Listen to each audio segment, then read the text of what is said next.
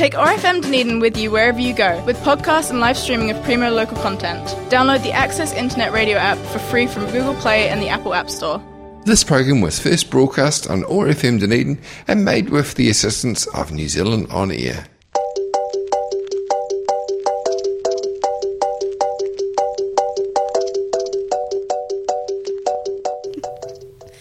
Welcome to Headscarves and Good Yarns with me, Amal Abdullahi. This show is all about talking about race, diversity, and everything in between, all in the hopes of empowering a more empathetic Aotearoa. And today I have my studio mom, Sian. Good morning. Thank you so much for coming onto the show. I know it's been a busy time for you with your new baby. who's here with us in the studio today? She's just chilling. She's so cute. Um, so yes, we have Sian and Maze in the studio today. Um, so um, there's honestly so much that we could talk about. Every single time I talk to you about anything in life, you always have like very sage and wise words to say. Oh, not sure about Sage, but we often get um, distracted in the office talking about random tangents, don't we? we do. I think the one conversation that kind of always sticks out is when we were talking about um, like dating or how we navigated the teenage years, especially with our ethnic parents. yes, that's always a, a bit of a shock to the system when you're a teenager, especially with conservative Asian parents, um, and being completely raised in Australia so that you don't have the same expectations as your parents. So that was definitely, um, yeah, an interesting period for my sister and I growing up in, you know, just urban Sydney. And I think it was just shock from, for my parents as well. Yeah, what what kind of expectations do they have when they came over to Australia? Were they just like, yeah, we we're going to bring up our children um in the way that we've been brought up? Do they have any expectations that you'd also be influenced by the environment around you? Because Um, I I'm sure they had expectations, but they didn't tell us.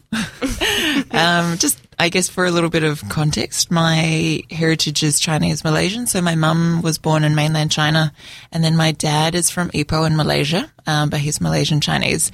And then all my siblings, um, including myself, we were all born in Australia. So my sister was born in Perth, and I was born in Melbourne, and then my my brother was born in Sydney. So it was like my parents were doing a tour of the capital cities. Yeah. I'm having a baby in each.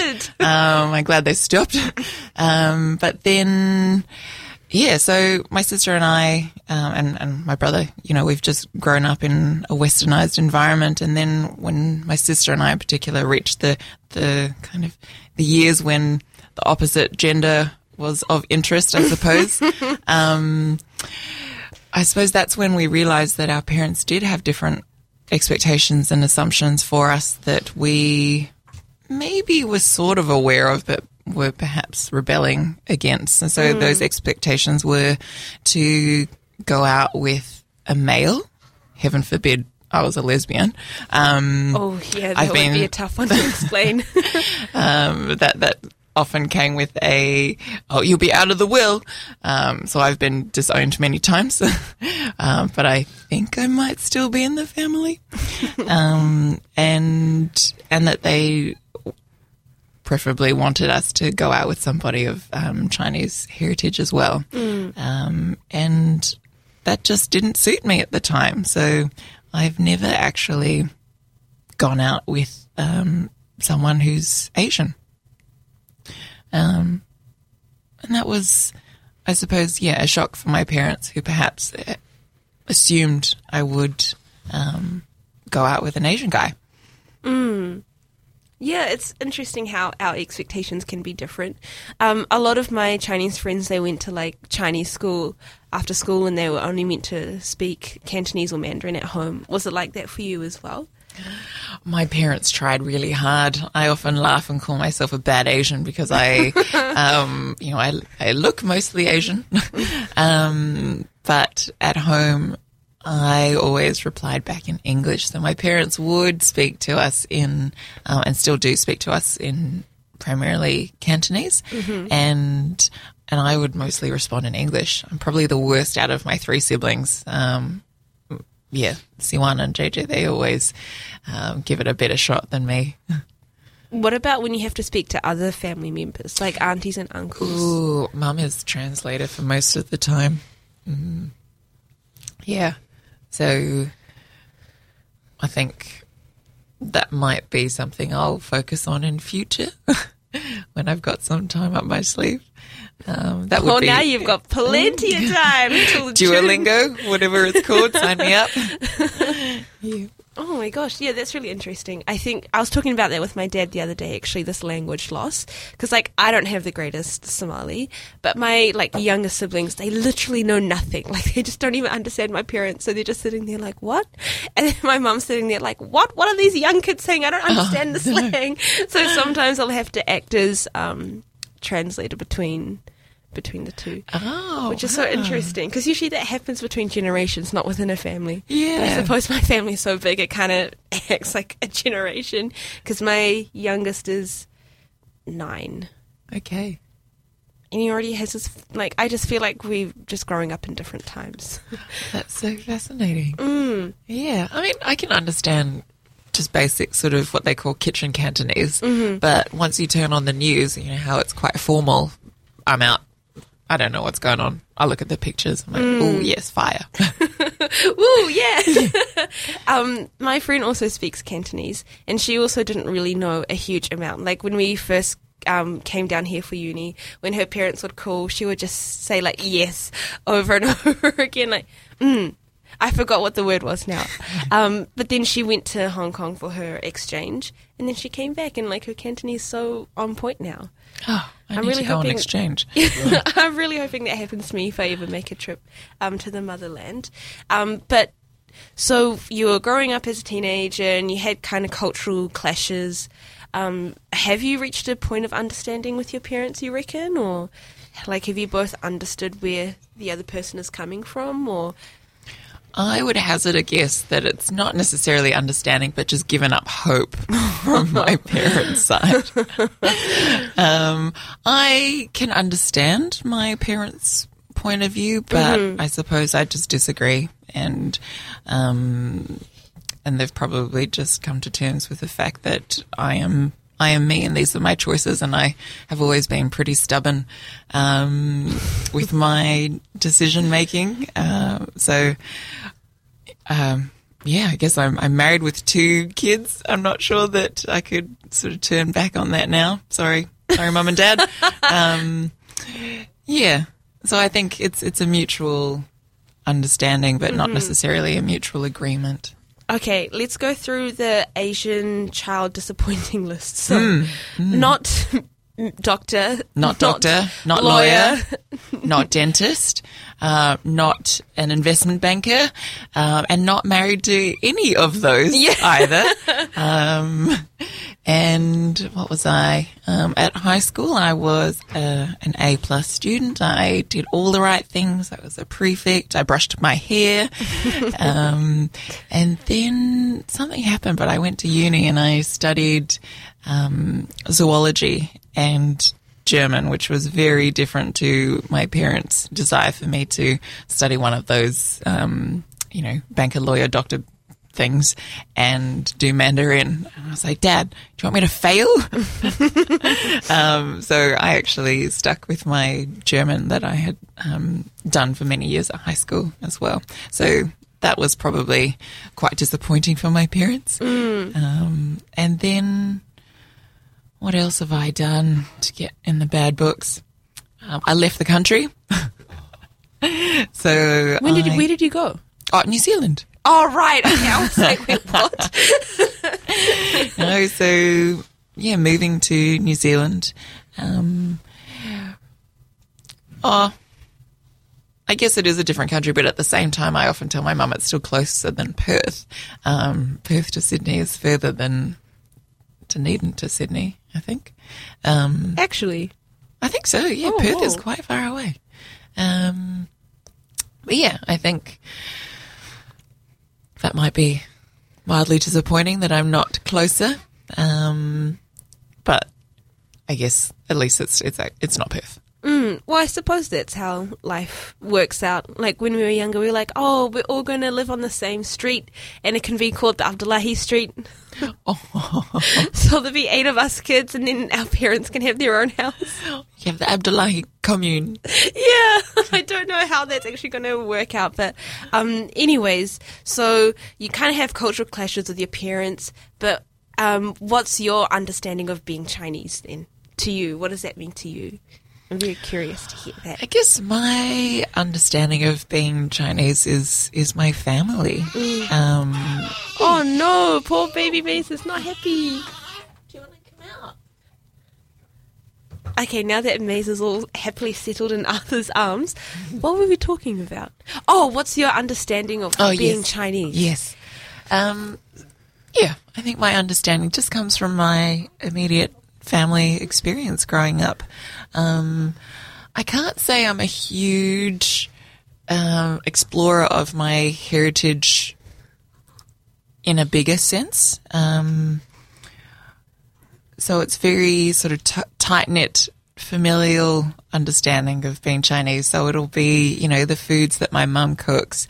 It'll be my memories from um, visiting China when we were little and going to see my grandma and the foods that we would eat and the lots of food talk, uh, you know, the little streets and then, um, yeah, and and traveling in China was a big part of, um, and is a big part of, I guess, what I understand to be Chinese and my heritage, um, and I suppose the way that we we look. That's always really interesting when people ask, you know, where are you from?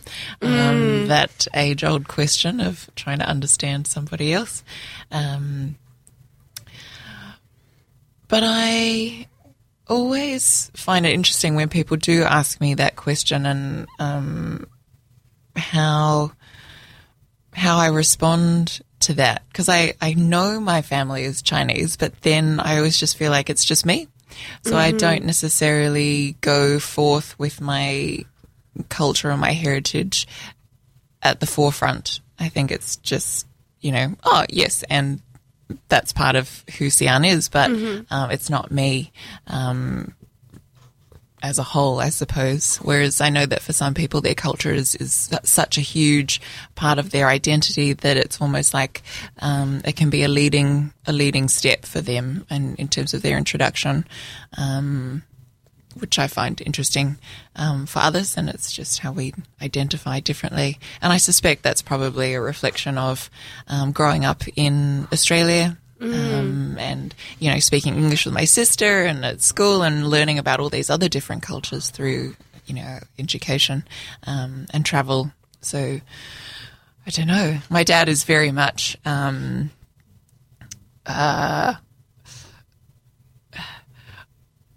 I don't know if it's PC to say this, but like an Asian supremacist.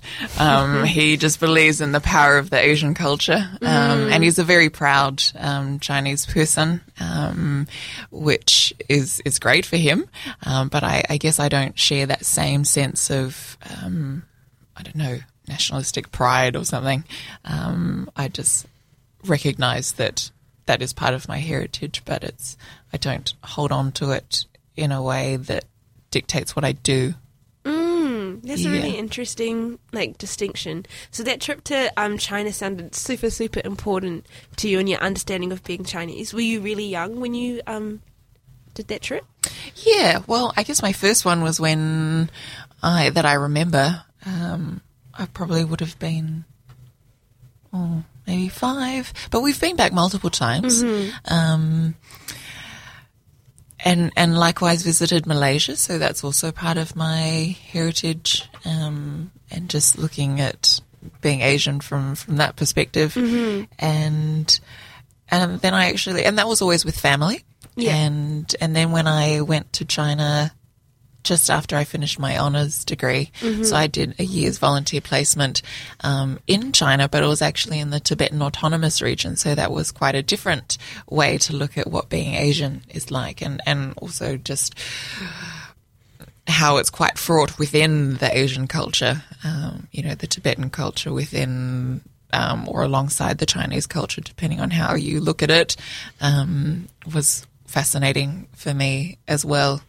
Um, yeah. Hmm. Um, so I've always been called out for not being a proper Somali. And Bad I- girl. I know. I'm Just don't tick off all of the chick boxes. So I've been called an Oreo. Have you ever been called a banana? Uh, I don't think anyone's actually called me a banana aside from myself, um, or maybe my dad. Um, but generally, always in jest. You know, it's it's always kind of like a, a joke. Um, but yes, yep, yep. I'm one of a bunch of bananas. Um, though I think my sister, she's somehow more tan than I am, so I think she's a coconut. Apparently. I'm really intrigued to meet this sister of yours. She sounds so exciting. Hmm, but that's really interesting that you find. Where else do you root your identity? You feel if it's if culture is just one part of it. Ooh, that is a very deep question. And Hmm, especially for Tuesday morning. I know, and I haven't had coffee yet. Where else do I root my identity? Um, maybe places. You know, I think I my identity has been shaped a lot by the places that I visited and the people who I've met there. So definitely the people, probably more so than the place, I suppose. Um, so there are little pockets of people all around the world who have helped to shape my identity. So there's a little bit of me in, in a lot of different places, perhaps. Um, it's a um, different way to look at my identity. Um, Mm, and there are definitely some key people. Um, some living out bush in the Northern Territory, um, some living in the mountains in the Tibetan Autonomous Region in China, um, some in the States. Um, and I say that because these people have helped to shape my values, um, my own history, um, yeah, and the memories that I have from them or the lessons that I've learned from them. Um, so I would say certainly the people and the places that I've visited are where I would also find the roots of my identity um, alongside my, my cultural heritage. Oh wow, that's a really cool way of encompassing everything because that's true. Like it's not just your culture, but it's the experiences that you've had, the people that you look up to that kind of make up who you are. Um, now you have two babies. Mm, two babies. Unbelievable. Maybe Arthur, you're so- doing really well. Um, with Maze and Jet, how do you want them to understand what being Chinese is? Because that's part of their heritage now as well.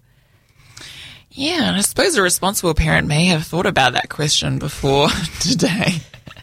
um, I suppose I've always wanted them to recognise that they do have um, that they are bicultural, um, and part of that is written into their names, I suppose. Um, and then as they grow up, I mean, food is really important to me, so hopefully it will be part of um, their palate. Yeah. and I I think what I will appreciate about the kids is that they will challenge me to engage with my heritage in a different way. So I don't know what that will look like exactly, but um, I'm sure some of it will involve some travel, um, some some more food, and spending lots of time with um, family in back home in Sydney, and then you know family in China and Malaysia. So um, it may be when they're older that they really appreciate and recognize that. So, um, yeah, I'm not sure how it will turn out, but I expect that they will um, be curious and, yeah, challenge me to find ways um, to help them engage uh, and understand that other side of their um, heritage, which will be quite different to what they experience here in Dunedin.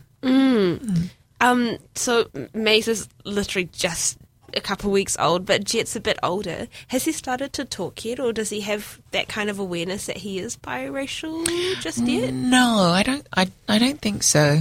No, I mean he can, he can say some words like uh, oh oh no Buzz. bus bus is a good one. Um, but no, I I'm not sure when that will come around. Probably um, at school, which was maybe on reflection, when when I recognised that I was different, um, that I I always distinctly remember a conversation with my dad about. Um, I don't know if you'd call it a conversation, but I think my dad was trying to explain the difference between white people and um, what it is to have yellow skin, and I didn't understand at that point. I was like, "No, Dad, look, I'm I'm white," because I was so pale and still am. Um, but I think that's when I really started to be introduced to the concepts that oh, there are different races um, and skin colors that set you apart, um, and I think that was would be the first time that I started to understand those sorts of things. But yet, it might be a few years, and I'd I'd like to hope that his introduction is is different um, in the way that we um, introduce him to what makes Jet Jet. Yeah, actually, I think I realized at school too. Like when I went to kindergarten, I realized that I was the only black kid. Yeah, yeah. Well, that your name is somehow so much harder to pronounce than everybody else's, um, and you know, classic, you know, lunchtime um, things like I had sushi that my mum made for me that morning, um, or noodles in the thermos. Mind you, I had really good trading. Um, trading rights. Um, but, you know, I'd be swapping my sushi for a sandwich. And in hindsight, I'm like, why did I do that? you were winning the lunch. I was, I was. Did I tell you what happened at Reading Oasis last week? Tell me. we were talking about lunches, and like one this one Asian, like one of the Asian boys was like, "Oh, "My mom just gives me rice every day, and I don't like it. rice and egg, rice and veggies, rice and soy. Like I don't like it." I so I think like- it was, it's that little kid's age that, um, how old was that little kid? probably like eight, seven. Okay. But Yeah. yeah, he was just. like, I just want gummies and biscuits like everyone else. That was me. I was like, where are my pizza shapes? I, yeah. This is very nice inside out sushi with the fish roe on the outside. Um, but I'll, I'll have a Vegemite sandwich. Thanks. Oh. I know. I know. What was I doing? our parents never bought Vegemite because yeah, they're from Africa. They they just don't understand it, and so I always wanted to try it. And then the first time I tried, it, I was like, "Oh, this is not worth the hype. Like this is so gross." Yep. I'll just go back to my food, thanks. Um, I just want your general opinion on now that there are a lot there are lots more families like you and Jim where different cultures are mixing. Um, what do you think is the future of the world when when people are just so mixed? Like, what do you think um, culture is going to mean to people, and what do you think um, identity is going to mean to people? Wow. Another big question. Another big question. Another big question. I would like to think that people are more understanding in future and and yeah, prioritize the commonalities that we have rather than our differences, or at least the differences are to be celebrated. Um, and I hope that you know if there are so many more mixed um, mixtures of cultures that it's a reflection of a more accepting and understanding society, um, and that we don't, you know, prevent people from loving a certain someone because they don't look the same or their parents disapprove because they're from the wrong culture or um, yeah, that really frustrates me. I um, make it makes me really sad. Um, but I, I like to imagine that kind of future, and I mean, I think it's getting there. I I'm excited to see what things are like when Jet and Maze are our age, well, my age. um, yeah, I hope it will be different, and and that individuals can appreciate and respect their cultural identity, but but that it doesn't dictate or create some rules around what they can and can't do. Yeah, I mean, I respect tradition, but I also find it really frustrating when tradition is brought out just for a matter of convenience for, um, you know, older people to get their way or um, when it means that they disrespect the choices of younger people or just different people. I think that's what really frustrates me about the way um, culture and heritage can be used to manipulate and control rather than as a way to celebrate someone's history. Um, and just because it is tradition doesn't mean it's always right. And on that note, we'll wrap up this episode. Oh, on this big Got my I little like bit of that. my little bit of you know deep wisdom for the morning. See, our conversations always end like this. You just say something and you just leave a truth bomb, but and you always put it in a really pithy sentence as well. oh yes, that's my my. Uh, yeah, I've been working on it. I love that. Oh, lots of food for thought. Um, thanks for tuning in, you guys, and also thank you, Sian, once again for being in here today and bringing wee Maze in with you as well. Thanks for having us. Bye. Take ORFM Dunedin with you wherever you go with podcasts and live streaming of Primo local content. Download the Access Internet Radio app for free from Google Play and the Apple App Store. This program was first broadcast on ORFM Dunedin and made with the assistance of New Zealand On Air.